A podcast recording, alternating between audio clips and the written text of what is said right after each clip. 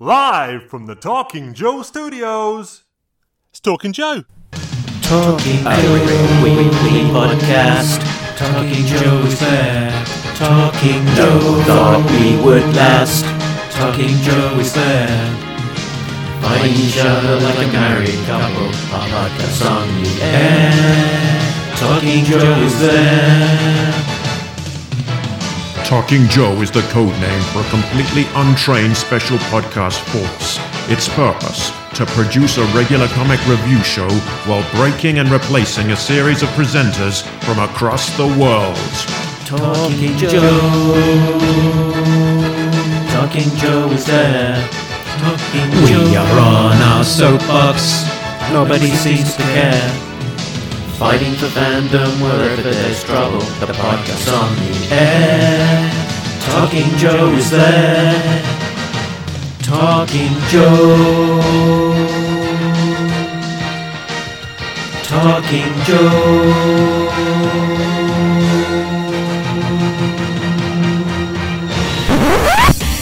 Talking Joe is on the air. Hey, hey, hey, hey, yeah. Uh, it's uh, me, Mark, and welcome to Talking Joe, the best and longest running dedicated comics podcast, except when we're talking about things that aren't pump comics like movies. If you're new to the show, then you can find out all of the details over on the website, which is talkingjoe.co.uk. But without further ado, let me introduce you to the people on the show with me today, which are sometimes called co hosts. First up, it's Snake Oil Salesman, a real American Tim. Snake Oil. I, I sell uh, I sell entertaining and beautiful books and comics. Uh, oh yeah, I got hi- confused for some reason. He Hi, sells Mark. funny books. And hello, listeners. And the man coming up next, he has got an eye because I just said snake before. And this person has an eye for the latest G.I. Joe toys. It's G.I. Joe. it's G.I. Joey J. Cordray. oh, dear. Howdy, Joe fans! You all enjoying the mental gymnastics that Mark had to try to pull to put that one together like I am. You're in for a treat today. I, I look forward each week to uh, how Mark um, ascribes the, the a positive that Mark ascribes to uh, the our podcast. I really like the one, um, the most popular one that comes out on a Thursday. I really like the one, at least that's what my mother says. Uh, and every every week I look forward to a, a better and funnier description that makes Talking Joe uh, unique. What are we talking about today, Mark? Today we are talking about the Snake Eyes movie. Uh, so this is the film that came out in the summer uh, a few weeks ago after being having a long delay and which we have now all seen. Um, before we get into it, shall I give you a quick recap of what the film was all about? Yes. Yes, please do. Okay, this is the plot breakdown.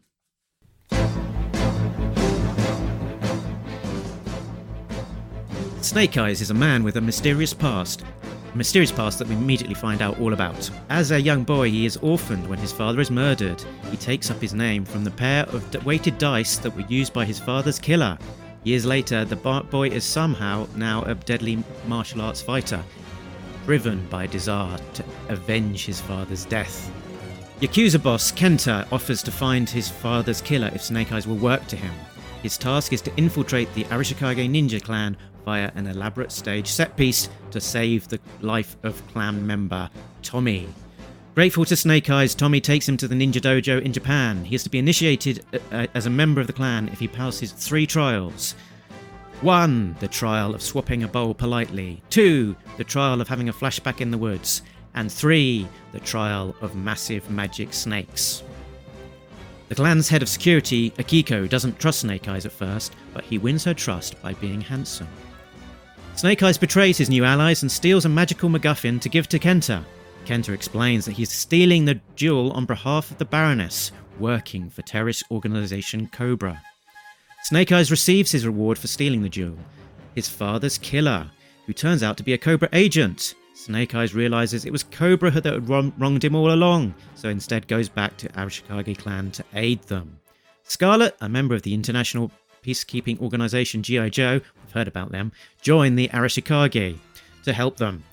There follows a big battle between the Arashikage dressed in black, Cobra agents dressed in black, and Kenta's men dressed in black at night time. Kenta keeps the magic jewel and uses it to single handedly defeat the Arashikage, but is defeated himself by Snake Eyes feeding him to one of the giant, massive magical snakes. After the battle, Tommy is told that he is no longer to lead the clan as he broke his vow never to use the jewel, whereas Snake Eyes that stole it is given a job with G.I. Joe and a fancy new uniform and a motorbike. Enraged at losing his birthright, Tommy forsakes his clan, joins Cobra, and renames himself Storm Shadow for some reason. The end to be continued, but it won't because they didn't make enough money. How'd you like the recap? I'm so glad I was muted because I, I started laughing probably with your first line and was almost doubled over by the end. Mark, I- I detect from your summary, uh, which feels a little less neutral than some of your, co- some of your comic book summaries, uh, that A- a little. you have a fe- you have feelings about the narrative. There of might this have been an underlying element of snark that wasn't completely objective. Might might have been. I think I Um, detected that. Can I get uh, uh, uh, two sentences from each of you, um, just to paint a picture? Uh, where did you see the movie? Who did you see it with? When did you see it? Because because we maybe weren't going to get this movie because there's this pandemic and it got delayed, and so you know everyone's taking in entertainment in in different ways or jumping through hoops to do it. Mark, where and when and with whom? Uh, I saw it pretty much on my own because of logistics of getting the kids out to the cinema with me. Delayed and somewhat out of a sense of obligation because uh, after hearing, you know, some of the vibes so far, I got a sense that it would be, it would, you know, there'd be an element of fun to it, but but not necessarily a massive amount of uh, fulfillment. and uh, it was released in Britain. Uh, was it six weeks after Yeah, the was- American release? Yeah, it was a. I think it was mid-August that it came out in the in the UK. Um, I tried to see it initially on on holiday and was discouraged uh, by by the missus who thought it would be a bad idea to, to interrupt our holiday in the middle of the of a pandemic. And then on another night tried to, to try to see it in, on the on the holiday, and there were very very few places that were actually showing it on the day that that was would be more convenient for us to, to see it. Literally, you know, I was in in Exeter, which is one of the largest cities in the southwest of, of England, and at that point in time, essentially nowhere was uh, showing it. So, I- so I had to wait until I was back in uh, Brighton and sort of snuck out and got to see it uh, on my on my Todd. So, not necessarily the greatest of uh, movie going experiences from a uh, an experience perspective, regardless of the the film. But yeah, I wanted to get out, I wanted to see it so that we could uh, have a chat. Jay, your first time you saw it, who and where? It opened on Thursday, I believe, and I saw it on. It was either Monday or Tuesday of the following week. I went to the theater uh, about noon by myself and saw it the first time. And then the second time was about three or four days later. I took all my kids to go see it. Was it important to you to see it by yourself the first time, or that just how it worked out? and I think I mentioned this on one of the other um, podcasts, and you know this from working in a comic book store. When you're involved with something like that, you've you've almost got to see it as soon as you can because people are going to want to talk about it. You know, that come into the store, or you're going to see stuff on Facebook, and even just you know the four days after release, I feel like there were probably some things that were spoiled that I had seen on Facebook. Um, so yeah, it was it was more just really really feeling like I I wanted to see it, needed to see it as soon as possible, so that when I saw it, I would have a less of an influenced take. Like Mark said, he didn't see it until almost six weeks after it had been released, and by that time he'd seen probably loads of negative stuff. Um, when I saw The Force Awakens, I had seen somebody on Facebook uh, before I went to the movie said, "Oh well, Ben kills Han Solo" or something like that. And I think if I, if I would have seen that in the theater, it might have been different. But when I was watching it, then they're they're walking together on the bridge, and I'm just like, "Oh well, this is here it comes." You know, I know it's going to happen. So it, it really killed that moment. You know, I, I get why people, you know, uh, complain about spoilers. And um, you had a long drive to get to the movie theater, right? Well, uh, not the first time I saw it. Uh, I saw it in a theater. I live in a small town. Uh, we have a, a movie theater, but it doesn't get movies um, immediately. It's usually like a month after they're out. But the the nearest, you know, big theater is like a half hour away, so it wasn't that bad. When I saw it with the kids, they're like three hours away, so that was a, a pretty long drive to get up there. Um, my employees and I have a tradition, which is now three or four or five times a year, where uh, opening night of each new Marvel movie, or in some cases a Sony Marvel movie or a Warner Brothers DC movie, uh, we'll go see it. Uh, one, because it's fun. Two, because as Jay says, um, all weekend long people will be talking about it in the store or asking us if we've seen it. Um, so also, and this goes back to um, hmm, 1999 with uh, Star Wars Episode One. I like to see movies opening night because it's exciting, and then also looping back because you know even before social media, uh, I, I don't like things to be spoiled. To that end, um, I don't seek out trailers if I'm on Facebook or if I'm reading at a you know, comic book news or entertainment website, and you know the new trailer or TV ad for one of these movies um, is posted. I don't watch it. Uh, I only really see trailers when I'm at a movie theater uh, seeing a movie. So I, I, I sort of see them uh, naturally. Um, and so to that end, uh, I hadn't, I'd seen half of one Snake Eyes trailer. I think when it was starting to be promoted like two years ago, I wasn't seeing those. And then I saw uh, Black Widow. Uh, I think it was two weeks before opening night of Snake Eyes, and there was a Snake Eyes trailer, and uh, I saw half it because I was getting popcorn and getting seats for my um, employees. So um, there's a lot, just even in the trailer for any movie, um, that is you know given away. And if you're if your if your sort of brain is racing to piece things together, you see a shot or a moment in a trailer and I start to think like, oh, that must be from like act 3. Like, oh, that's the final showdown or oh, this must be sort of halfway through or like, oh, this is this is sort of the chase scene that might be at the beginning of the movie but not the end of the movie. Um, or oh, this is you know the thing with um, uh, jumping the, the the cameras looking down during the nighttime chase scene on the highway and uh, snake eyes jumps off of the motorcycle and then lands back on it when the other guy drives by on a motorcycle with a sword. And you know in the trailer it has that sound. Boom um, that's a really cool moment and that certainly is going to sell that movie to a lot of people who might be skeptical but uh, when you then see that moment in the movie, if you've seen that ad or trailer six times, it's no longer cool. It's just like, oh yeah, there's, there's that sword motorcycle thing. Anyway, um, there's a big multiplex in Somerville, uh, near where I live, near my store. Um, so uh, we all went there opening night and saw it, and I was bummed immediately because the theater was not as crowded as it had been for Black Widow opening night uh, two weeks earlier, and I thought this doesn't bode well. And then uh, I saw it. So this was with uh, uh, uh, the missus, some friends, and my employees. And then a week and a half later, I happened to be visiting my brother in Maryland. And if you follow my blog, you know that my brother is sort of uh, is a big part of my GI Joe fandom because we played with the toys and watched the show, read the comics as a kid, as kids. Um, and uh, I convinced him and his partner uh, and my wife a second time to see it uh, in Maryland a week and a half later, and that the theater. yeah, she loves you, man.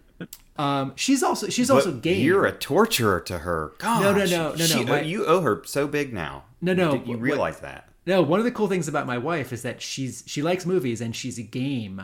for this kind of thing, right? She appreciates GI Joe. She's interested in like comparing Snake Eyes to Black Widow. You know, like she doesn't sit down and watch the episodes uh, with me, but I'll talk about an episode. I'll show her a scene, and she'll nod and say like, "Oh, that's cool," or "That's funny."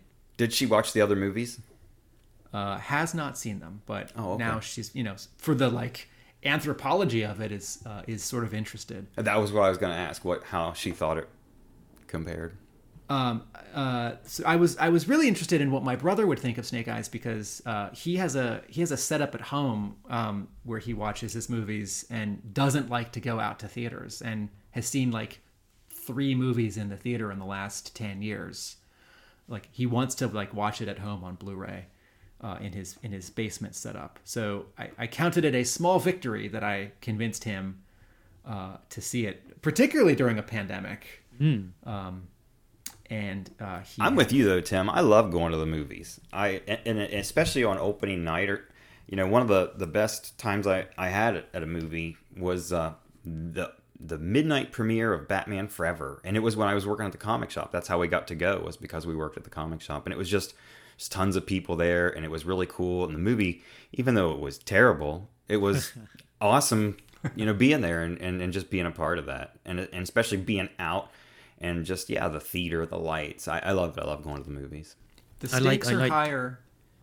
Go ahead. I was going to say I like that that concept of, of of Tim's that you know avoid trailers, but in in their natural you know place in the in the cinema, then then it's acceptable to to watch them. It's kind of like a David Attenborough. Here we are, watching a trailer in its natural habitat, nestled bef- nestled before the start of a main featurette. You know. uh, I will add, I as you know, trailers are long and they give way too much and they're overcut. Um, I will often close my eyes for half of a trailer. It's you know like um, like Eternals. You're a Like, cheater.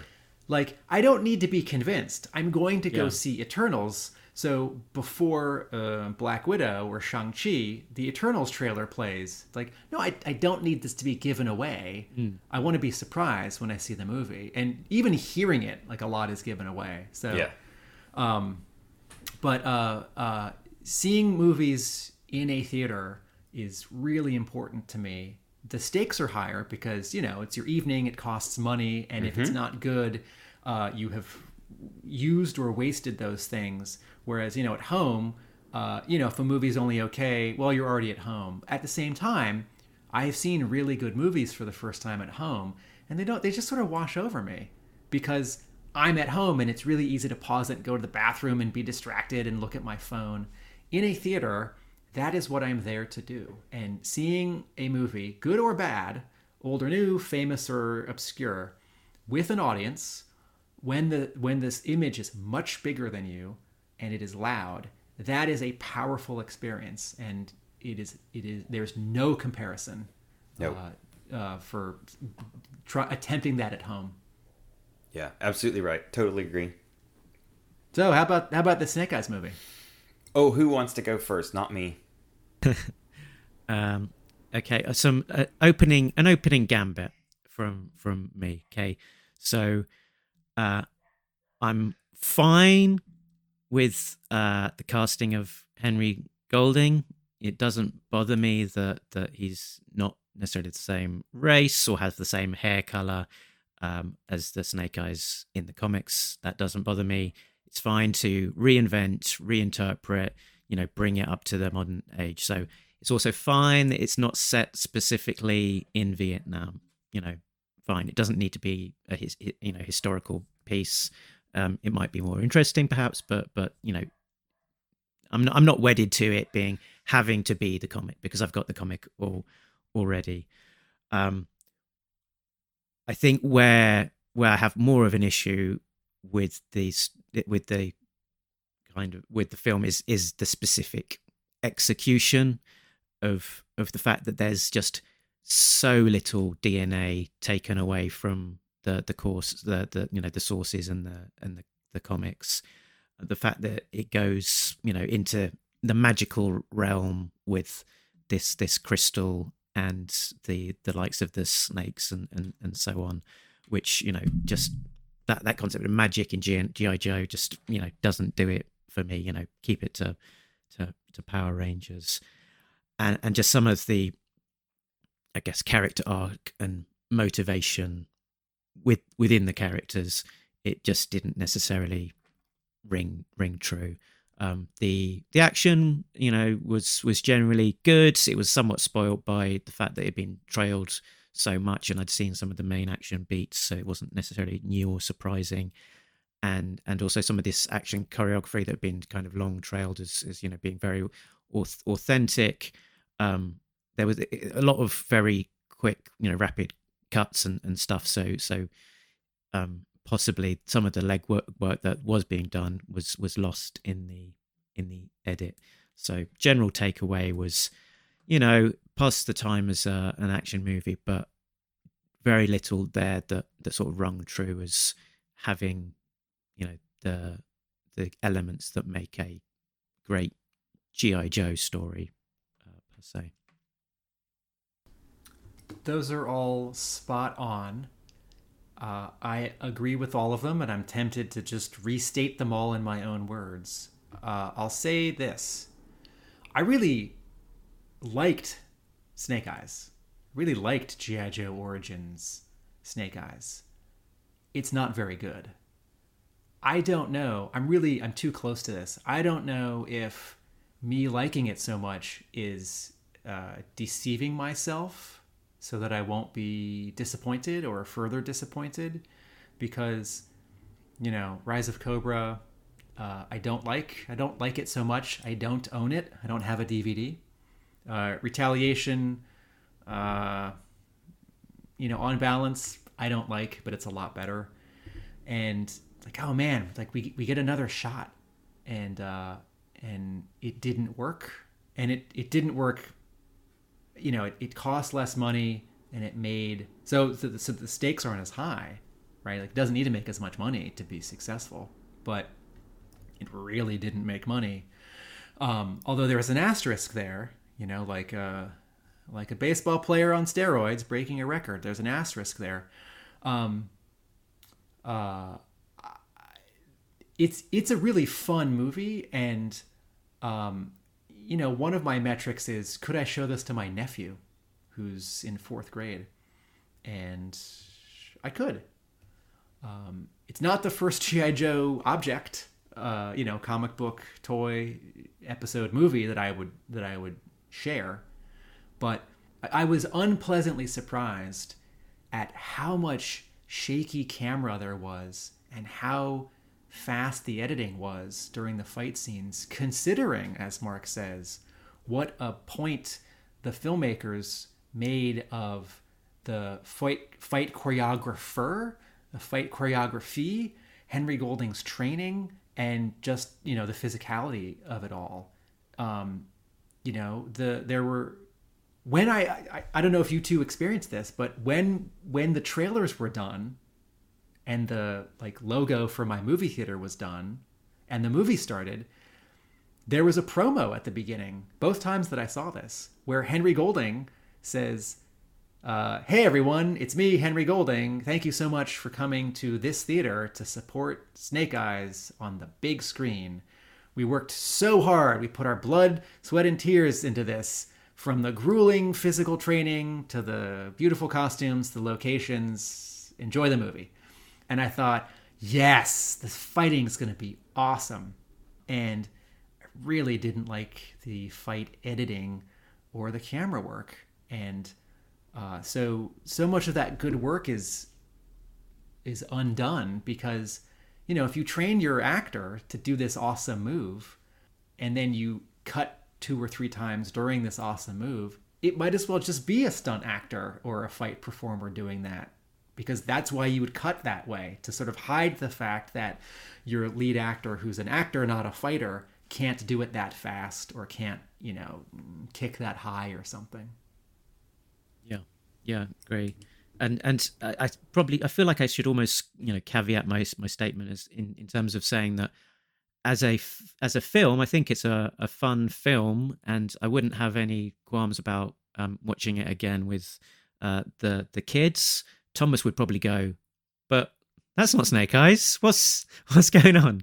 Um, uh, because you know he's very knowledgeable with the you know the having read all of the, the comics now. Um, so it's a, a fun film, but it's not necessarily uh, it's not necessarily you know the GI Joe film that you'd want. And and you know a big part of that I think is the the lead actor Henry Golding. That you know he's very likable. He's got a lot of on screen uh, charisma, and and I think the the plot is carried through by by a lot of that that charisma, and particularly some of the some of the element that I kind of alluded to, which was a thing that bugged me around around the plot, is is that there's you know he's kind of you know it's meant to be a redemptive arc almost that you know he initially fails the, this trial because he's you know not honest and he's you know on a on a bad path but then having forgiven his father's killer and gone to save the Arashikage, he's you know, turned it turned things around. But he's still done an, a horrendous thing stealing this this jewel.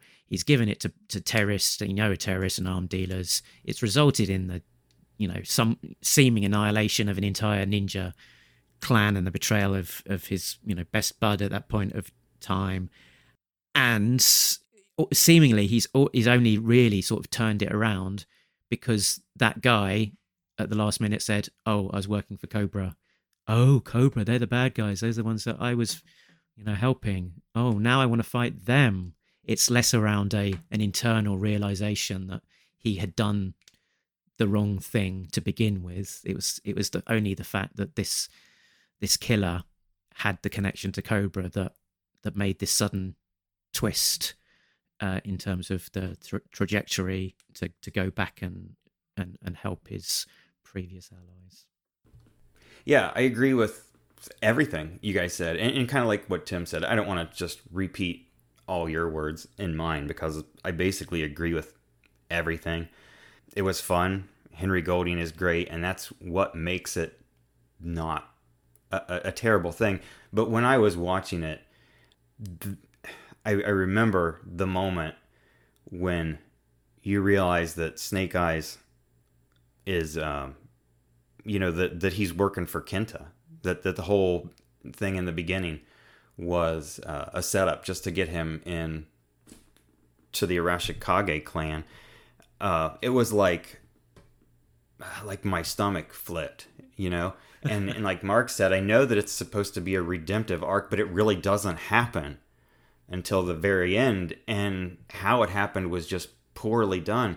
And it's like, you know, I've heard a lot of people online or read a lot of people online talk about one of the reasons, the the biggest reason, the almost the first word out of everybody's mouth when they say, "What do you think of when you think of Snake Eyes is honor. And that's what, you know, that's the whole conversation between him and, and Storm Shadow in the beginning. I looked in your eyes and I saw honor. Okay, well, 50 minutes later, I'm going to tell you you're my blood brother and I'm going to cut your hand so I can take your DNA and steal something that your family's been protecting for centuries so I can uh, take it and, and go kill someone. And I'm like, wow, that's not Snake Eyes. Snake Eyes would find a way, a, a better way to to do every every single thing.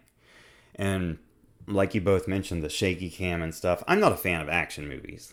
Uh, I like adventure movies like Indiana Jones, but you know when I watch something like John Wick or um, like Mission Impossible Two, you know the the tricks with Tom Cruise on the motorcycle and you know fighting a helicopter and just um, Tim mentioned the part during the motorcycle bike chase scene where Snake Eyes jumps over their blades and you see it from above and you know there's like Tim said you, you see that and you go wow. I don't. I just see that as uh, that's impossible. I, I know that they're trying to say yeah this is something that's impossible but he can do it. And no. Not yeah no not this guy not not the original snake eyes i mean it's just no.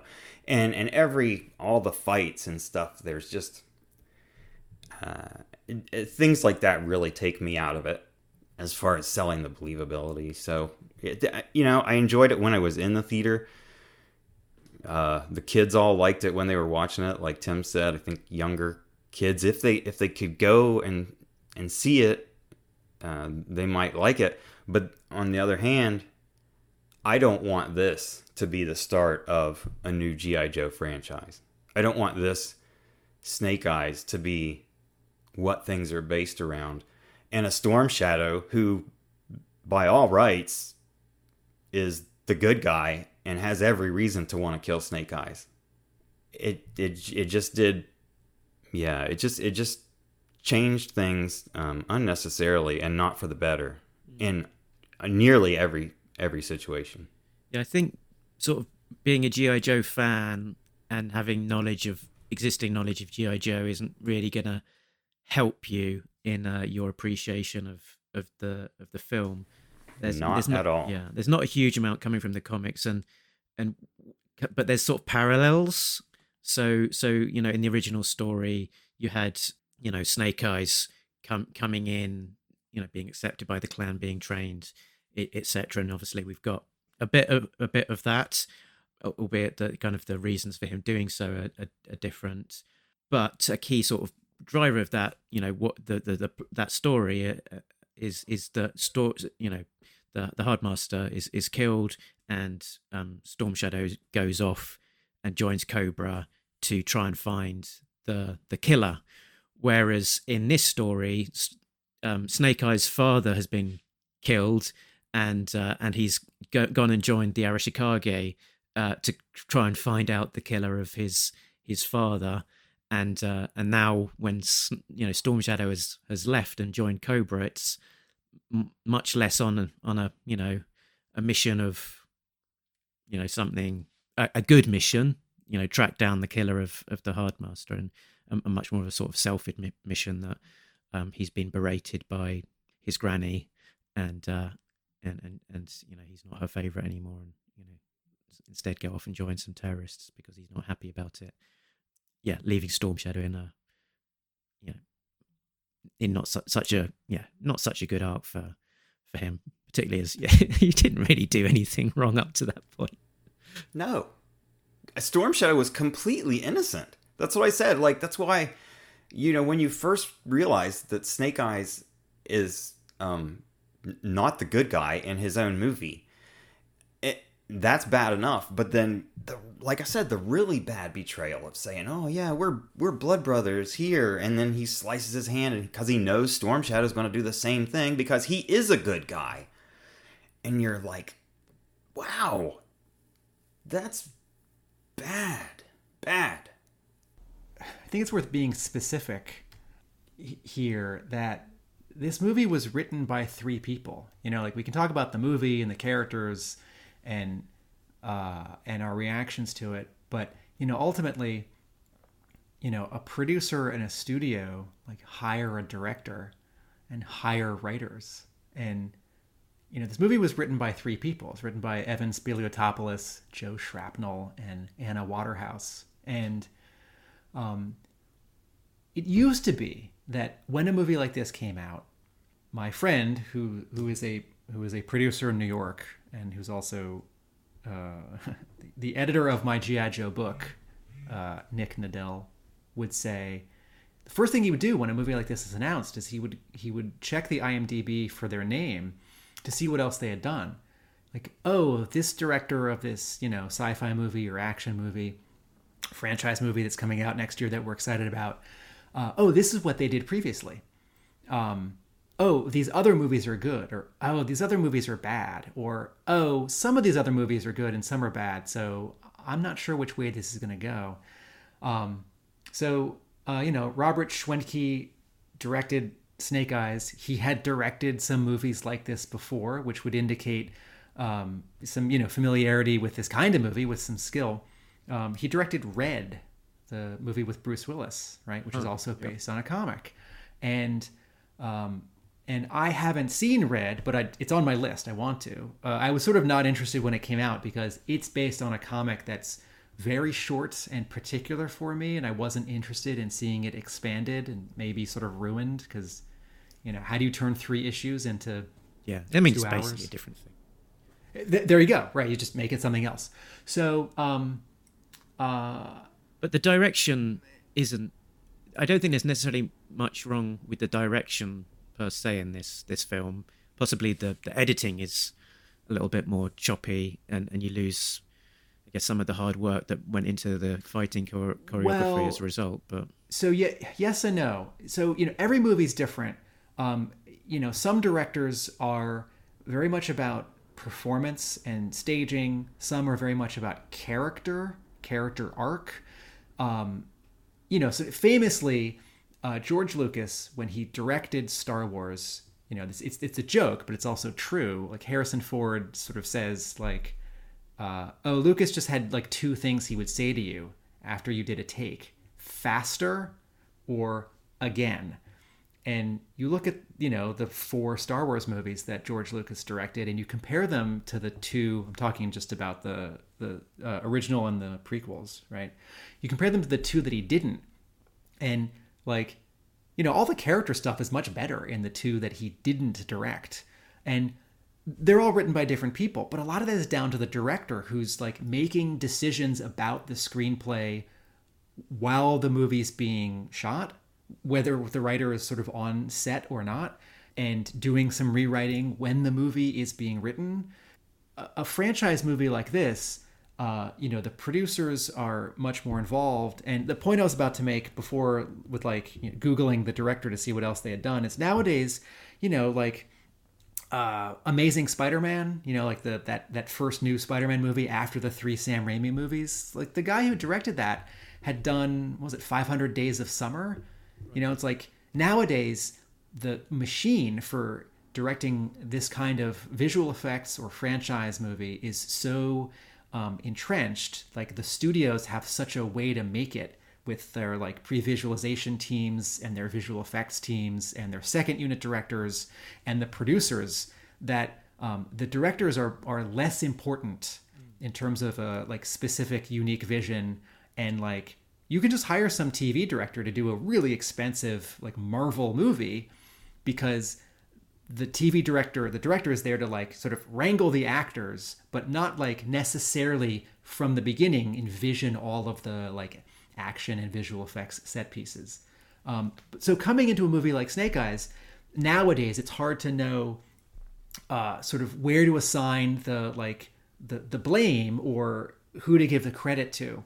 You know, th- this this this producer has now made three bad GI Joe movies. So, like, yeah, I don't like the I don't love the writing of any of these three. I don't like the the the the the writing of any of these three uh, GI Joe live action movies. Um, the directing is you know fine in all of them, and some of them there's some great flourishes. Um, but it's like I think I know the problem now. Yeah, and and uh, uh, the the Marvel producer Kevin Feige gets a lot of credit, and and there's you know it seems justifiably so. You know, there's a lot of good words spoken about him, and, and there's a consistency to the product that Marvel are putting out in terms of the that you know the high watermark that they're they're hitting, and fr- from a lot of the interviews and so on surrounding Snake Eyes, it seems like, as you say, the producer uh, who's called uh, Lorenzo di Bonaventura, seemed to have, you know, a very impactful role in the making of this thing, and you know the kind of direction that it was going to go in, and and also from those interviews, I really got the sense that he just doesn't get GI Joe, to be frank, um, and that's probably not a great foundation to to be coming from. Not to sidetrack this, because I could talk about the live action Transformers movies for days, but Di Bonaventura is also producer of those. And there's a parallel there with not just like, is this the Transformers or G.I. Joe movie that I want? Is this sort of the right kind of Transformers or, or G.I. Joe movie? So, uh, uh, you know, if, if we're talking about like inconsistency in characterization or plot holes, we lay that at the feet of the writers. Credit or blame is also shared by the director and the producers uh, and the studio for you know not pick, picking better people or not pushing back. In terms of writing, I don't. So um, uh, you guys have, have talked about sort of the like the, the Snake Eyes arc and the Storm Shadow arc not working or being crossed. When Akiko shows up, I'm excited because it's a new character who can add something different and who can become important to this version of GI Joe, or uh, maybe be a stand-in for like Jinx or Scarlett. You know, someone who we sort of maybe would want in that role, but like because it's an origin story, because it's in Japan, it needs to be someone different. I don't understand Akiko's arc because uh, she doesn't trust Snake Eyes, but then she very quickly does and intercedes on his behalf in that third test. And sort of the fact that she's an outsider to the Arashikage and Arashikage and also Snake Eyes is is too truncated and convenient of a bridge for them. She just sort of accepts that he's damaged goods, but that's okay. He's unreliable, but that's okay. And then she, it's like, aren't they going to kick her out for interrupting the third test? Like, no, I think if he can't survive the third test, the snake should eat him and he dies. Like, she, she suddenly, abruptly, doesn't sort of follow the rules of like that clan and also her own character. My my wife sees a lot of these movies with me, and we talk about story and character after we watch these movies, and we very much enjoy. You know, like we we watched the four hour Justice League, knowing we weren't gonna uh, love it and maybe not even like it, but it, it's just like too fascinating. And you know, it's the pandemic. You're at home. Let's watch the four hour Justice League, and um, It was worth watching. Yeah, as as an aside, I watched the the four hour Justice League, and then immediately afterwards went and watched the original Joss Joss Whedon version just to see what the difference was while it was still fresh in my mind. And I enjoyed the experience. to be no, we did the opposite. We watched we watched the short one, and then two weeks later we watched the long one. We talked about it. Um, okay, so uh, we had just seen Black Widow. Next episode. we just we just seen Black Widow, and um, on its own, I really like the scene where uh, Black Widow and her sort of not sister and her not mom and her not dad have dinner, and that that scene is sort of in the trailer, and you like know it's going to be a funny scene. Um, on its own, I like it. I don't think it works in that movie. And my wife said uh, uh, the the relationship between Black Widow and her adopted sister is like really inconsistent. And I said, yeah. I said, I wonder why that is. And she said, I don't think Hollywood knows how to write women. And um, Akiko, you know, at the beginning, she doesn't trust Snake Eyes. And she's the one who thinks that Tommy is crazy for trusting him. And she's the one who who follows Snake Eyes twice when he goes into the city. And her turn when she suddenly now feels sorry for him. And there's this scene where they sort of look into each other's eyes and I think they're sort of she's sort of attracted to him or they're attracted to each other. Nothing is nothing is said. They don't they don't like kiss or hug or touch or anything, but it just it just turns too conveniently and too and too it's like I've seen this trope. Um, it's like well she feels sorry for him, uh, and so you know after the movie I said uh, I'm not sure about Akiko, and my wife just sort of gave me that look. It's like, oh, I know what that means, and you know, this is a this is a very broad statement to say that Hollywood doesn't know how to write women, and, and there are hundreds and thousands of examples where you know Hollywood does. There are lots of scenes and movies made by men, made by women, but I you know I think a lot of times you know the love interest or the sort of counterpoint character uh, gets short shrift, and I see that in Akiko, and it's really disappointing to me because when the toy gets announced and I see fans like, cool, a new ninja character, a new female character, or like, hmm, that should have been Jinx, or who's this? I don't know, I don't like this character. I think, okay, Hollywood, you're going out on a limb. You've got one chance to make this character work. Don't blow it. That sums up the entire movie. You got one chance to make this work. Don't blow it. And ultimately, when I think when I think back on the movie as a whole, it's just disappointing for me as a fan because you know, I've been there since 82. I remember the excitement of reading issue 21 and 26 was like blew my mind. You know, and it's it's just such a it's a good story and it could be visually would look great on the scene you know so many just like think of Forrest Gump, like the even the Vietnam scenes, you know, when there were explosions and stuff going on. Just you know, there were some nice shots in there. They could have done so much with that story, and that story had an honorable character that would have connected with people. And, and maybe would have been something that they could have built a franchise on. And also in terms of building a, a franchise, the way that the film ended, it was you know pretty open. Really, it wasn't. It was a bit of a wishy-washy ending.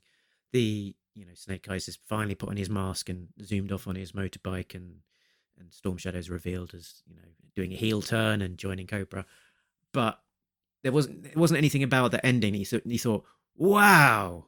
I wonder what's going to happen next. I can't wait till the next one. It it didn't have that. It didn't set up that kind of cliffhanger or anticip- you know Yeah. anticipatory moment really. And and with the the box office gone the the way it, it has, the odds I guess that this will be f- followed up is you know has Oh, no way. massively shrunk, unfortunately, because uh, you know I mean, what was the total? Like 36 million globally? Or, or- was that just domestically? I don't know. But 36 million, that's not even, it's barely half of what it took to make it. So, and I think a lot of that was word of mouth.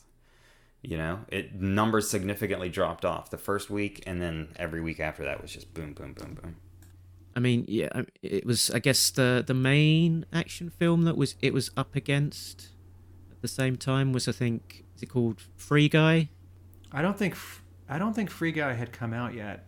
I think it was it was after Fast okay, Nine. In, certainly in, in the UK it, was, and Oh. and um, you know, it was, and it was Guy delayed. did. And Uh, Free Guy did really well when it did open in the states after Yeah, Snake Eyes. and- Snake Eyes had this tiny window after Fast Nine and Black Widow, and Uh-huh. but before uh, the Suicide Squad. Yeah, so I mean, there there were other other films, maybe not coming out necessarily same opening weekend, but um, but you know, around that time, you know, Fast and Furious and Free Guy and Black Widow, and you said one oh yeah, and and um, Suicide Squad, and you know, for me as a died in the wool GI Joe fan, I was, you know, looking at looking at the you know the trailers and, and things like that. I was probably more inclined and excited about seeing uh, three of those films, you know, Free Guy, um, Black Widow, um, Suicide Squad, than I was about GI Joe. To be to be honest, which is uh, Honestly, that's kind of the way I was too. And like I said, it- for me, that went back to not really getting like John Wick kind of movies. And as soon as I saw that trailer, it just it looked like that. It looked like Rise of Cobra. It looked like Retaliation. It looked like something that I didn't want to watch. I don't know. Tim, pick us up. You liked it. There's a there's a I'll say a negative thing. I'll say a positive thing.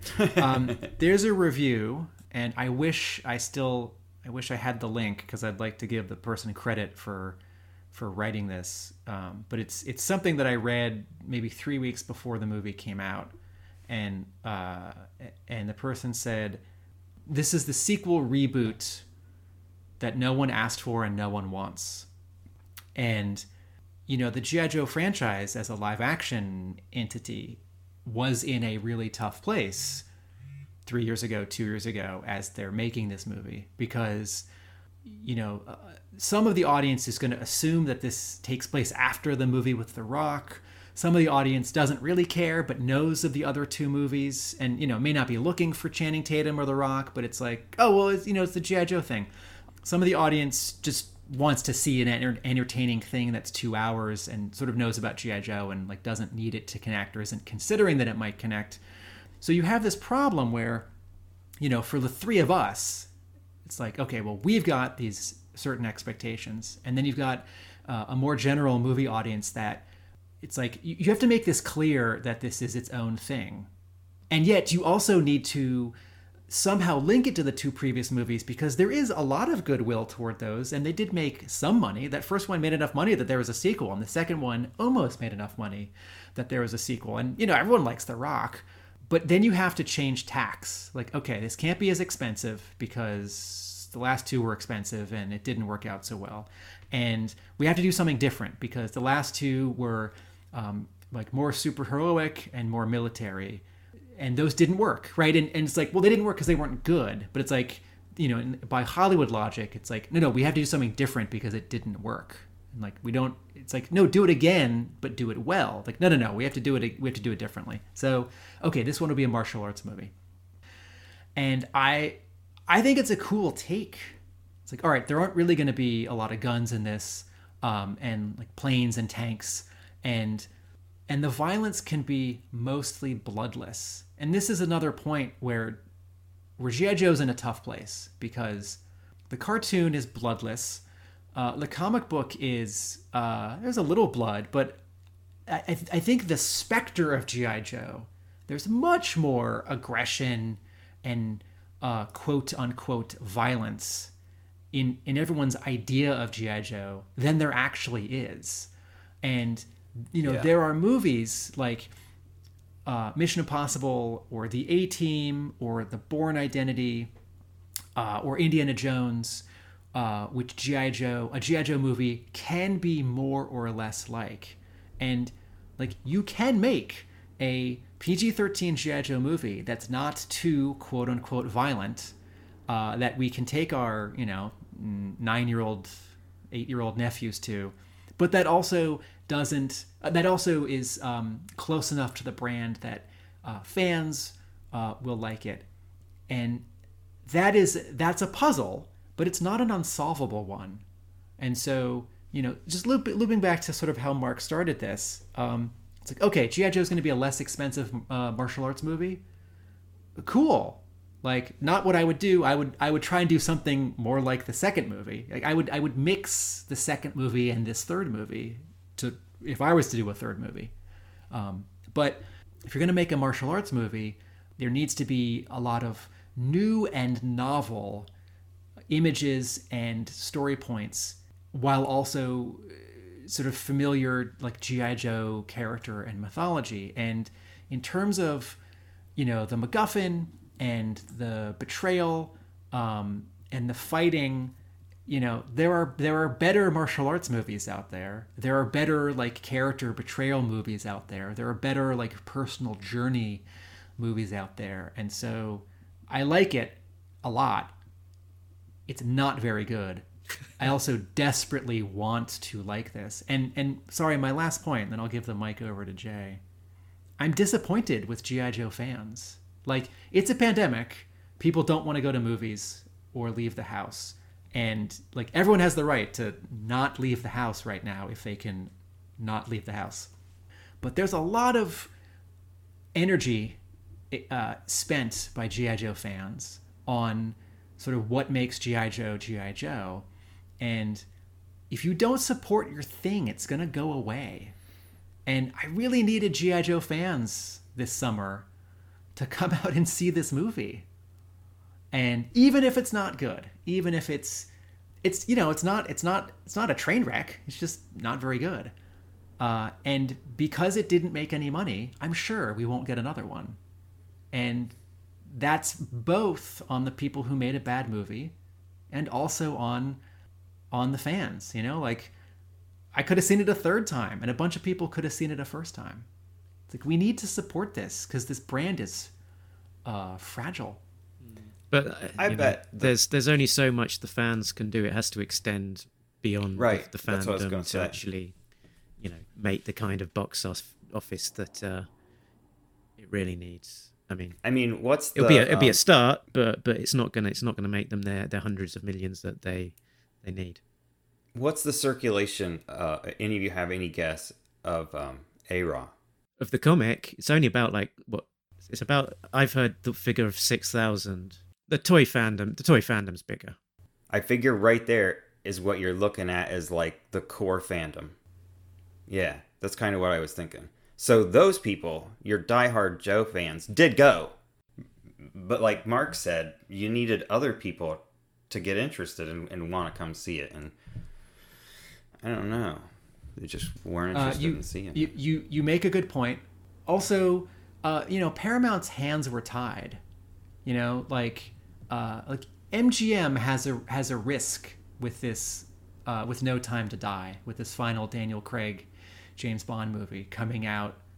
You know, September October 2021, like two years after it was supposed to come out. It got delayed several times, a lot like Snake Eyes, and there had already been, you know, some a big publicity push because No Time to Die was gonna come out Yeah.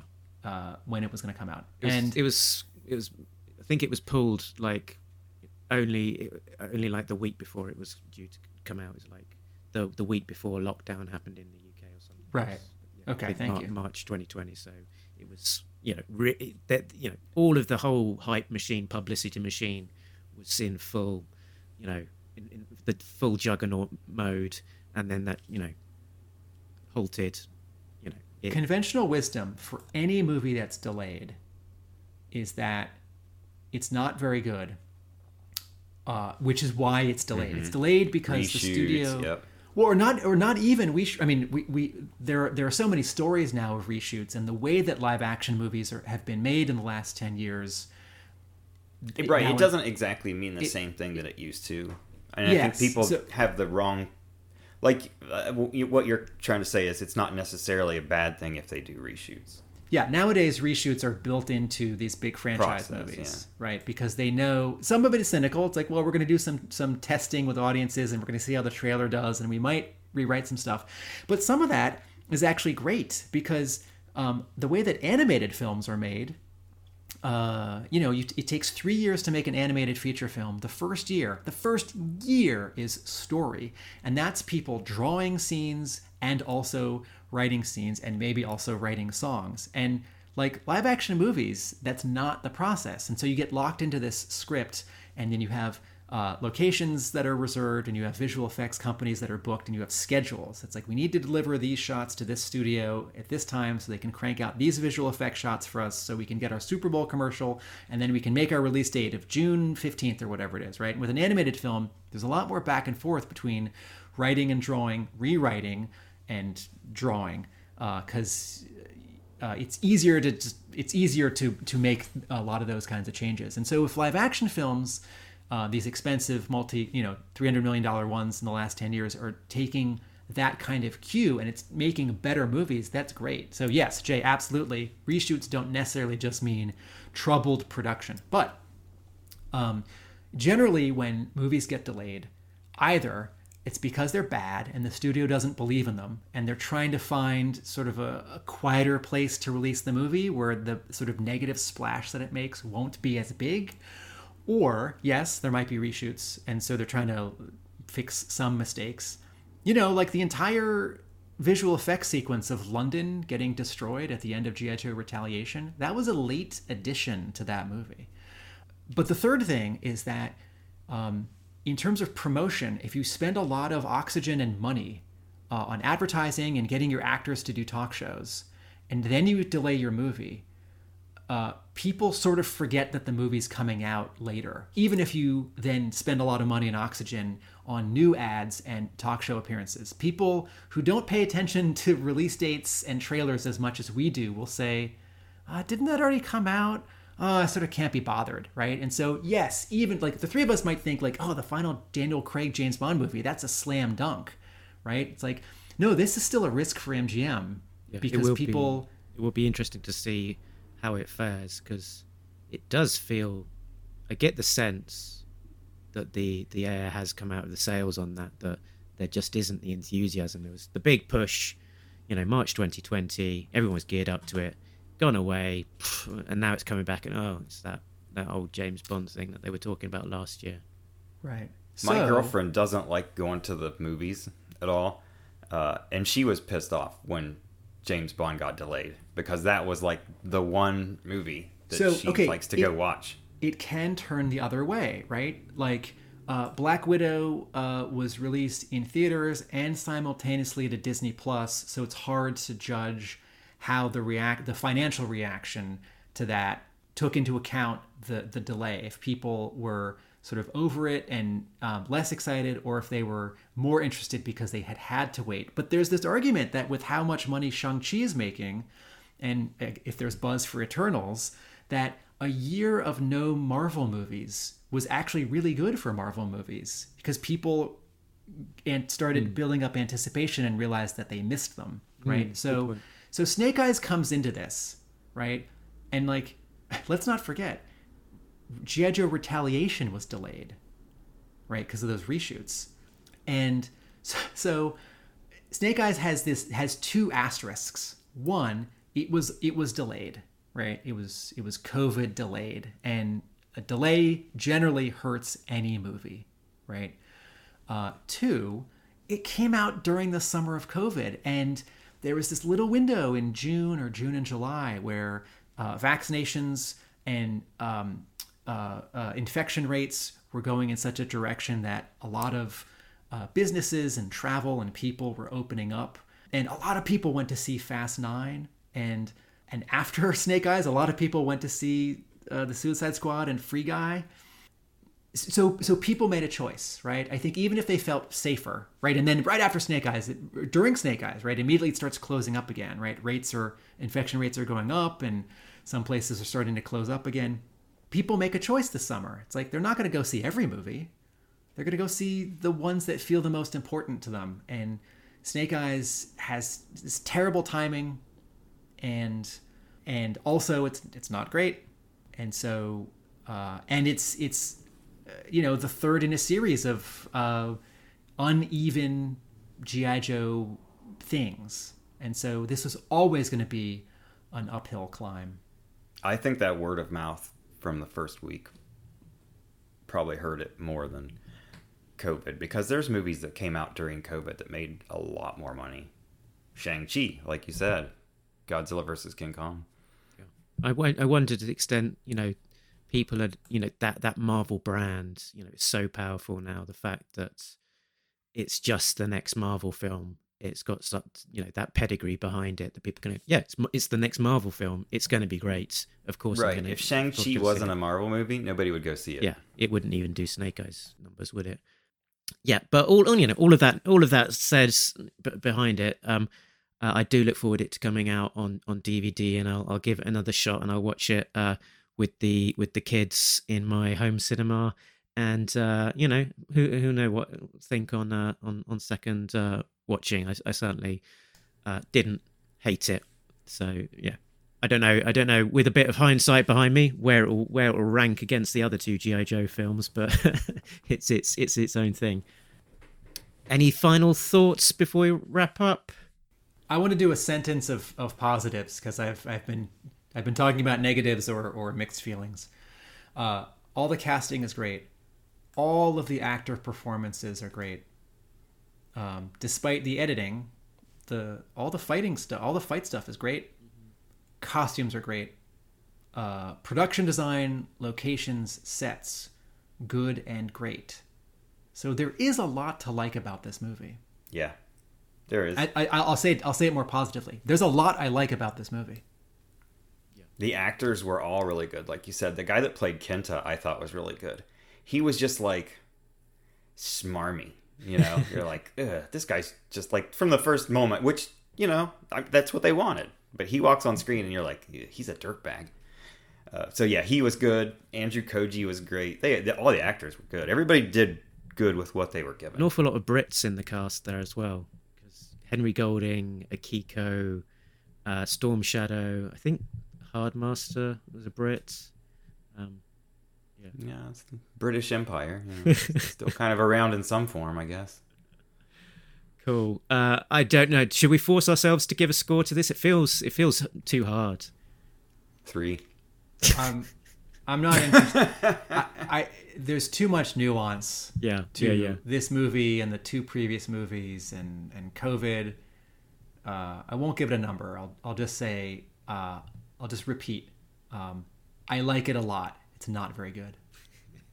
Very good. I give this one a three. I give uh, Retaliation a five, and Rise of Cobra a 0.5 because I can't watch it. I I get to the to the scene with Duke and Ripcord ch- trained to be Joe's, and I'm I just there's there's a, a too much uh, s- suspension of disbelief that my my brain can't go through that that uh, this is how you become a GI Joe. This is not Duke. I'm, I'm like I, I can't I just can't I can't finish watching that movie. So it it's the worst one for me. Uh, still somehow. Yeah. So Snake Eyes is probably number two. Uh, a lot to talk about there. I'm sure we could keep on going for a long time more if we uh, if we wanted to, but uh, we will leave it there uh, and uh, hope you join us for the next time here on Talking Joe, where we'll be continuing to talk about the ARA issues as they come out, as lo- as well uh, as the frontline issues from Devil's Due back in 2003 that we're continuing to uh, look at, as well as uh, other things like our art shows. Um, Jay, where can people find you if they so wish to? Break Room Sketches on Facebook. And Tim, where can people find you? My brick and mortar comic book shop in Somerville, Massachusetts is Hub Comics, uh, hubcomics.com, and Hub Comics at all the social medias. My blog for G.I. Joe is a realamericanbook.com. I want to make a road trip to Somerville. Yeah, check out your weekly weekly YouTube videos as well. This week we found out that you have a step, uh, but it was presented in a way that uh, I very much enjoyed. We, we've always had a step, uh, and uh, hopefully in a couple ads we can talk about our uh, our handicap ramp, which we'll be able to lug up from the basement if someone calls ahead, Excellent. as as a counterpoint to the step. And if you want to find out more about the uh, the podcast, we are at talkingjoe.co.uk. That is the website address that's got all of the links like Facebook, Twitter, Instagram, and whatnot. We're also on Patreon, patreon.com, Talking Joe. So big thanks to all of our backers who are chipping in a few quids here and there, which helps fund uh, the running costs associated with running the podcast. So big thanks to Richard, Sam, Jay, Bill, Christopher, and Justin, who are getting early access to episodes, exclusive content, these shout outs, and a warm feeling inside knowing the good they are doing. And I think that's us done. We, we've, we're all done talking about uh, Snake Eyes for now. Uh, but uh, I think we're still on a coiled spring that if someone mentions the subject, we might keep on going. Uh, but all that said, remember Nobody beats Talking Joe. A real American podcast. that also features a guy from England. Later, guys, who are really nice guys and not at all wankers. Bye.